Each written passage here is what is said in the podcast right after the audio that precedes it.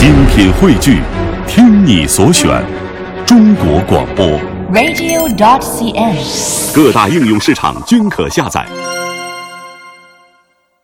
品读中华人物，启迪智慧人生。欢迎各位收听来自于中央人民广播电台香港之声数码广播三十二台的《中华人物》。各位好，我是郑博。大家好，我是文艳。今天呢，我们带您走进的是开国元帅陈毅。我们先来简要的了解一下陈毅。名世俊，字仲宏，四川乐至人，是中国共产党党员，久经考验的无产阶级革命家、政治家、军事家、外交家、诗人，中国人民解放军的创建者和领导者之一，新四军老战士，中华人民共和国元帅。一九七二年去世。一九七七年，他的遗作出版了专辑《陈毅诗词选集》，出版了。那么，在接下来的时间呢，我们首先来聆听一段音频《梅岭三章》，来感受一下陈毅在危难之际的对于革命的必胜信心。一九三六年冬，眉山被困，余伤兵服从莽间二十余日，虑不得脱。得失三首留一底，悬为解。断头今日意如何？创业艰难，爱战多。此去全台招旧部，旌旗十万斩阎罗。旌旗十万斩阎罗。南国烽烟正十年，司徒须向我前。后嗣诸君多努力，捷报飞来当之前。后嗣诸君多努力，捷报飞来当之前。投身革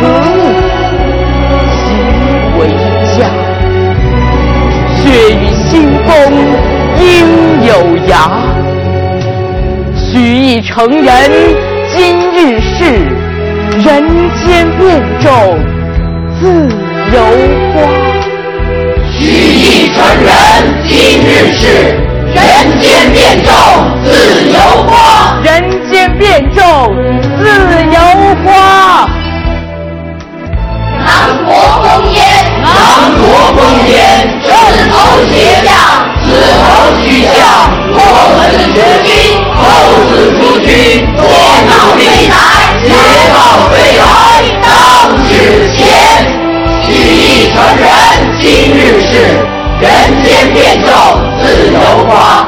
许意成人今日事，人间变种自由花。人间变种自由花。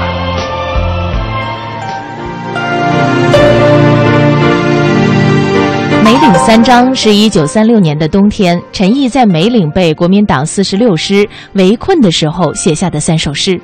陈毅当时虽然处在危难之际，但献身革命的决心和对革命必胜的信心却矢志不移。他的革命乐观主义精神成为中华民族的宝贵精神财富，激励着一代又一代华夏后人为中华民族的伟大复兴艰苦创业、勇往直前，也成为了爱国主义教育和革命传统教育的生动教材。那么，接下来我们要了解的是陈毅如何走上了戎马生涯，而梅岭三章又是在怎样的背景下写就的呢？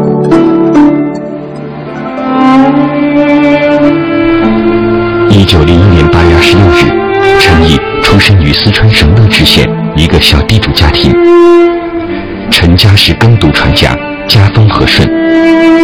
陈毅在家排行第五，从小受父母熏陶，饱读诗书。一九一九年，陈毅赴法留学。就在他离开中国的前夕，北京爆发了五四运动。这一事件给了陈毅第一次思想上的震动。在他心中，从此埋下了民主救国的革命理想。一九二一年，陈毅在回到上海时，已经成为学生进步运动的骨干力量。一九二三年，他辗转来到北京，进入位于碧云寺的中法大学学习。这一年的年底，他正式加入中国共产党。而在这段时间呢，他就是在这个碧云寺，而且在碧云寺入的党，入了党，然后搞学生运动，所以他对这个，呃，然后在这个地方呢，他又认识了呃李大钊，啊，这个我们的这个共产党的先驱啊，呃，他认识在李大钊的领导下搞呃学生运动，搞这个统战运动，搞这个的，所以话，对于他来讲哈、呃，他很深刻，因为这是他的革命的起点。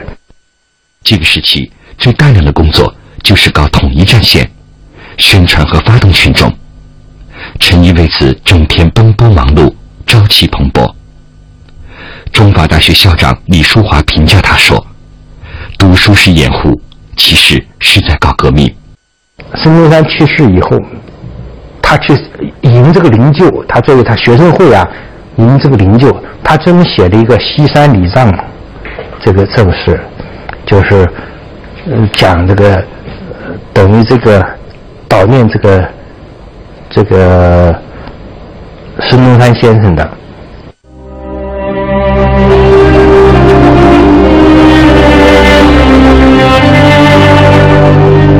试看国门已被外寇拥进，试探国土已被外寇并吞。你如今归朽了，能安否你的亡灵？谁是你的后神？谁秉着你的精神？谁是你的后神？能守着你的遗命？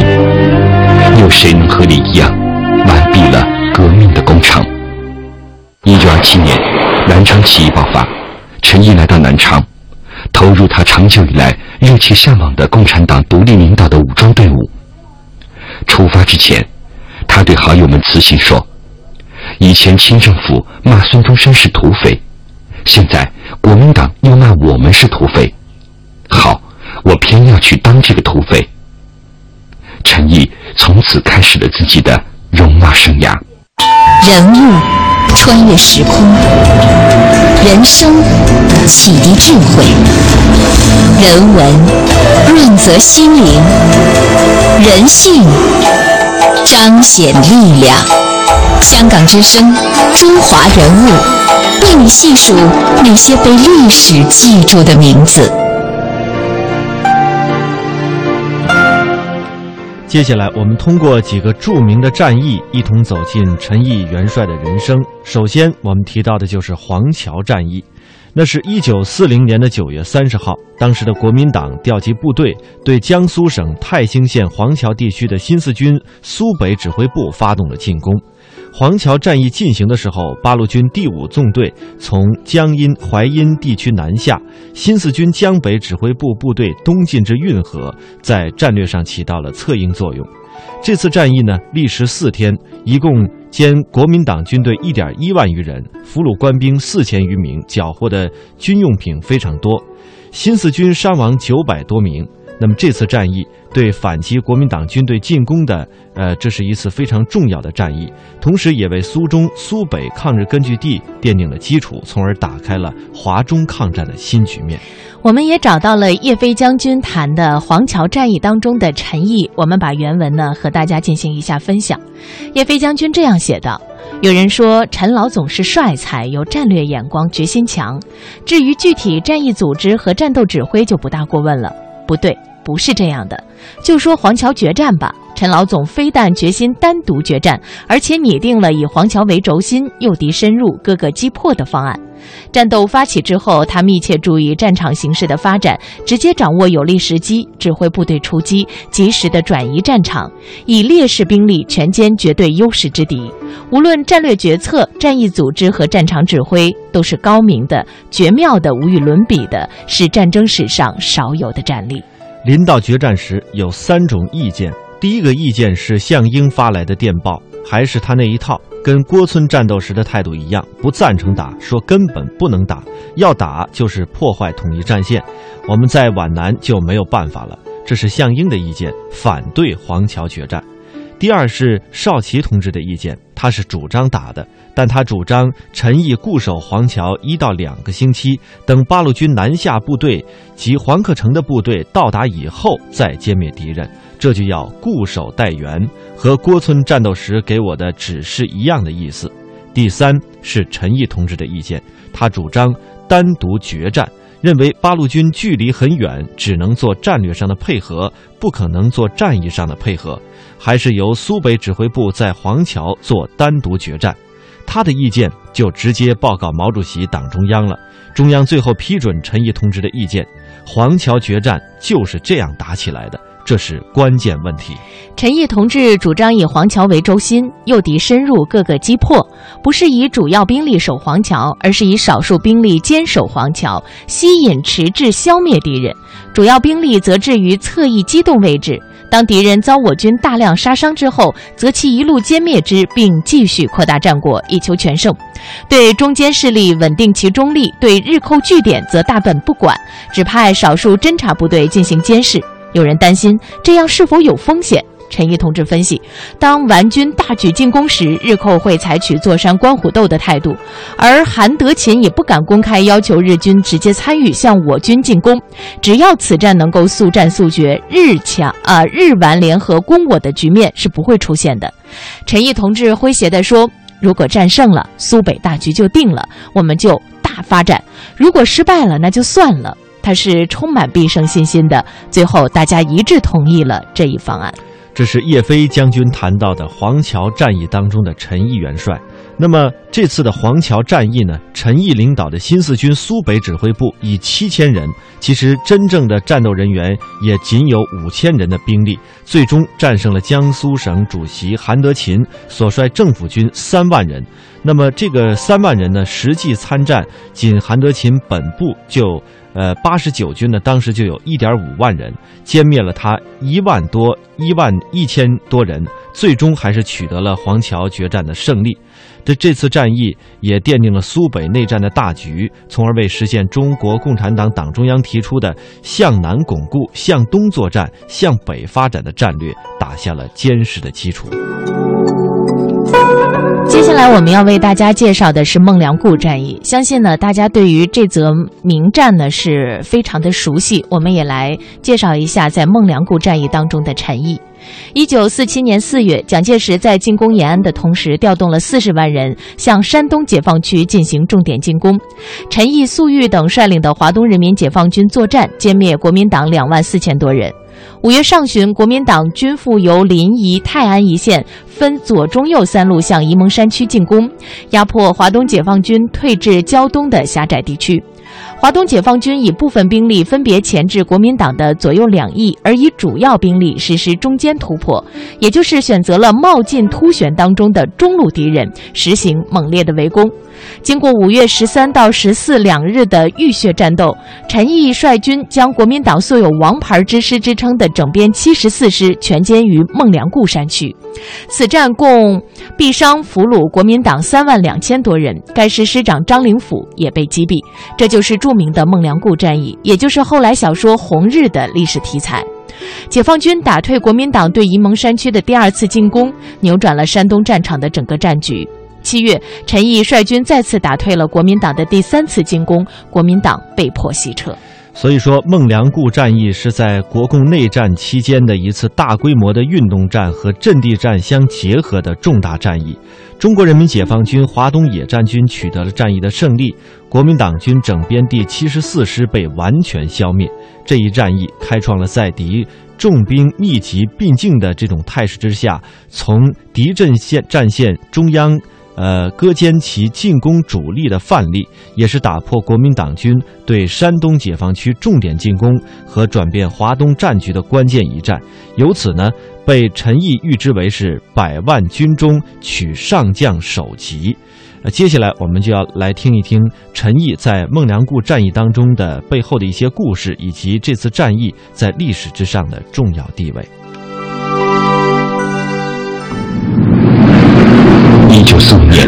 重庆谈判失败后，解放战争全面爆发。其中，在山东地区的孟良崮战役，成为了解放战争中的重大转折点。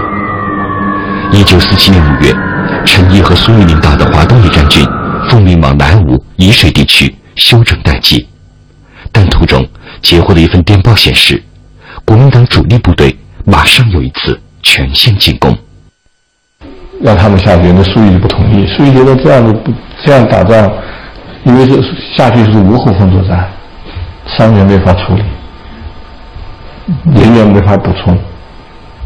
那他有他的一个观点很清楚，说我与其在下我在江南作战，我伤亡五六三五万人，我不如伤亡五万人，我在江北作战，伤亡三五万人，我消灭十几万敌人，对吧？苏玉向陈毅提出了自己的看法，并利用孟良崮地形制定了一个猛虎掏心的作战计划，目标是国民党的黄牌部队七十四师。陈毅听完，把帽子摘下，往桌上一摔。好，我们就是要有从百万军中取上将首级的气概。他和粟裕随即完善了作战计划，并向中央报告。共产党队伍里谁的意见对，按谁的办。在之前，大家充分的讨论，你可以看出来很多电报，在许多问题上，啊，粟裕的意见，粟裕甚至可以给毛主席提出很重要的战略建议。那么这个最后是得到毛主席的同意的。在得到中央的支持后，陈毅更加信心百倍。总攻令下达后，他诗信勃发，在作战室随笔写下了这样的诗句：“孟良崮上鬼神好，七十四师无处逃。将贼专横皆内夺，北地侵略土空劳。华东战场终无两，一路山区四虎牢。原野蛮荒家家足，人民军队胆。”气号，兵力的悬殊让这场仗打得异常惨烈。国民党部队被围困后，依托岩石，居高临下不断反击，最后两军几乎天生肉搏，不仅刺刀见红，甚至枪托也砸上了脑浆，到处血染岩石，尸体成堆。国民党那么多几十万军队在外头，三万多人被我们围住，打了三天，他们就是没法解这个围。最后已经是炮火交击了，就是他外面布的炮火可以打到他的那那那个那个那个孟良崮上，孟良崮的炮可以打到这个中间，就是解放军的一个阻击的防线，他居然突不破，为什么？就是很简单，他们之间是勾心斗角。战士们彻夜鏖战，陈毅坐镇指挥部也是通宵达旦。经过三天的战斗，陈粟大军终于取得胜利。七十四师师长张灵甫被当场击毙。蒋介石获得消息后称：“这是我军剿匪以来最可痛心、最可惋惜的一件事。”孟良崮一役打出了陈粟大军的赫赫威名。人物穿越时空，人生启迪智慧，人文润泽心灵，人性彰显力量。香港之声，中华人物，为你细数那些被历史记住的名字。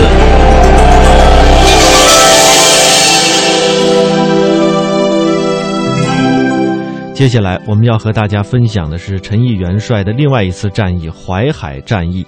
淮海战役呢，是三大战役当中的第二个战役，是以在徐州为中心，东起海州，西至商丘。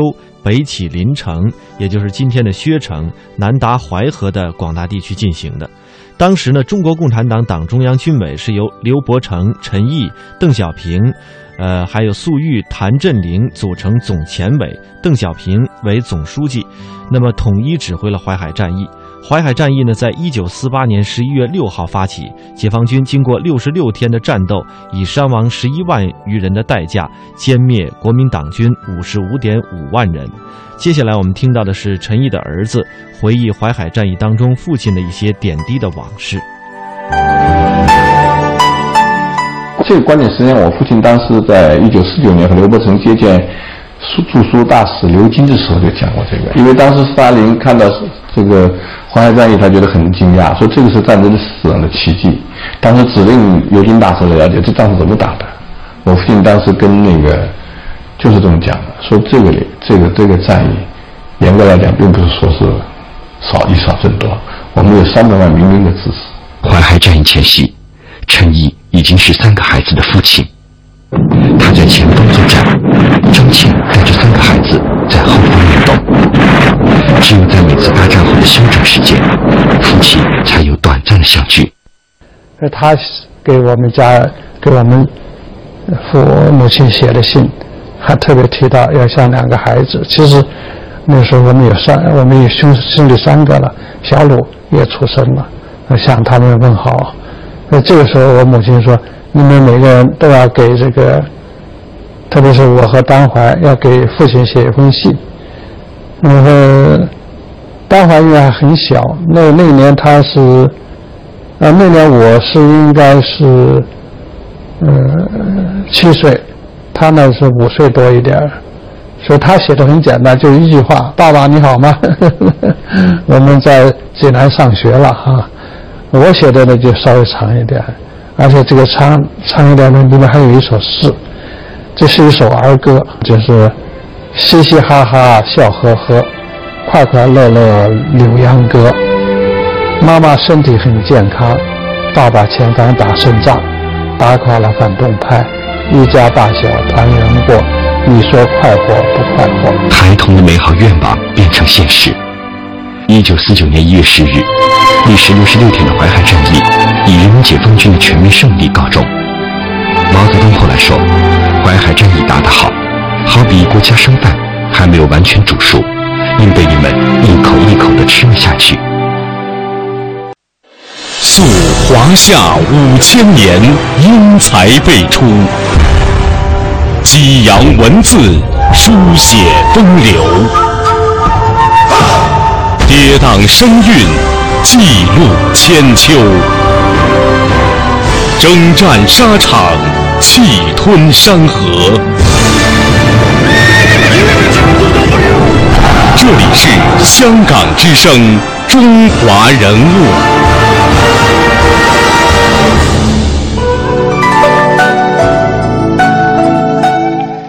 接下来的时间，我们要和您分享的是陈毅的儿子陈小鲁谈到的父亲陈毅当中在生活里的一些点滴的故事。我们来和您分享他的一些文字。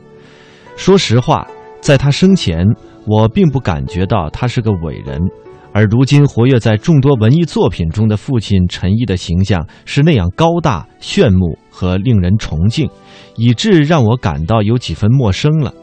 父亲留给我的全部记忆。或许只是些平淡无奇的生活琐事，或许只限于一个未成年的儿子幼稚肤浅的观察，但它充满真情。它随着岁月的流逝而愈见强烈，丰富着我对人生的认识。细细回味这一切，温暖着我，激励着我，仍是那亲切平凡的父子之情。我排行老三，小时候仗着母亲的宠爱，我非常任性。四岁时，家里送我进幼儿园，我硬是绝食三天，滴水不进，逼着幼儿园把我开除。我的任性超过了父亲的容忍限度，他发作了。一天中午，父亲刚下班回来，听说我还没起床，顿时暴怒。他吼着：“养这样的儿子有什么用？”几步冲上楼，一把将我从床上抓起来，要从楼梯口扔下去。幸亏被警卫员叔叔拼命拉住了。这位叔叔后来说，从来没见过陈总发这么大的脾气，可真是把我吓坏了。这一下子就把我任性胡为的毛病给治住了。从此，我再也没让父亲为我生过这么大的气。父亲并不是一个脾气暴躁的人，倒是我母亲的性子很急，常为我学习不用功而发火，父亲却经常从旁劝解。有一年的寒假，我跟着父母去广东的潮汕地区，母亲让我写一篇谈参观感想的作文，可是我却犯了牛劲儿，死活不肯写。母亲忍不住发起脾气来，父亲劝她说：“慢慢讲，不要着急，他还是个孩子嘛。”母亲的气一下子转到父亲身上，都是你平时宠他，现在连一句话也不听了。听了这话，父亲也不高兴了。好了好了，我不管了，真是莫名其妙。父母的争执是因我而起，也使我猛醒。他们是恨铁不成钢啊！这一夜，我逼着自己通宵未眠，把作文赶写了出来。也许是发愤之作，总有些可观之处。父母看了，相视而笑。那昨天的芥蒂呢，也在笑声当中融化了。父亲常爱用诗词来教育我。他给我讲讲解毛主席的咏雪词《沁园春》时这样讲：数风流人物，还看今朝，贯穿着一条历史唯物主义的原理，就是毛主席说的“人民只有人民才是创造历史的动力”。你要牢记这一点，长大了要老老实实的为人民服务。他还用唐诗“平君莫话封侯事，一将功成万骨枯”来说明革命成功之不易。告诫我不要躺在父辈的功劳和地位上，要永远同群众打成一片，不要忘本，要靠自己。这是父亲对我刻骨铭心的嘱咐，也是我终生受用不尽的遗产。父亲酷爱作诗，没有佳作也常告诉我们。有一次，他吟出一句“宇宙无限大，万国共一球”，颇为得意，说等有了时间，要把下面的句子续出来。后来，他用这句做开头，写了示儿女诗给我们。在他的熏陶之下，我对古典文学也产生了兴趣。那么接下来呢，我们来听一下陈毅的女儿从军所回忆的父亲在病危的时候要听贝多芬的《英雄交响曲》。当时肿瘤医院的院长叫吴焕勋，他是归国华侨。因为我父亲到肿瘤医院去化疗是吴院长亲自做的，他俩很熟。后来到他病危的时候，吴院长来看他，当时我陪在旁边。吴院长说：“您有什么请求？您想听点什么东西？”陈毅说：“我要听贝多芬的《英雄交响曲》。”吴院长家里边有，就把唱片和留声机都拿来了，最后没有放，因为父亲那时候已经昏迷，病危的人是需要安静的，但是也反映了他要战胜病魔的心情。一曲绝响，一曲没有唱响的绝响，成了英雄的挽歌。好，中华人物被历史记住的名字。今天我们为大家介绍的是开国元帅陈毅的赫赫战功，也欢迎大家在每天晚上的七点三十分收听《中华人物》的重播。我们的首播时间是每天上午的九点三十分。明天的节目我们再见。再见。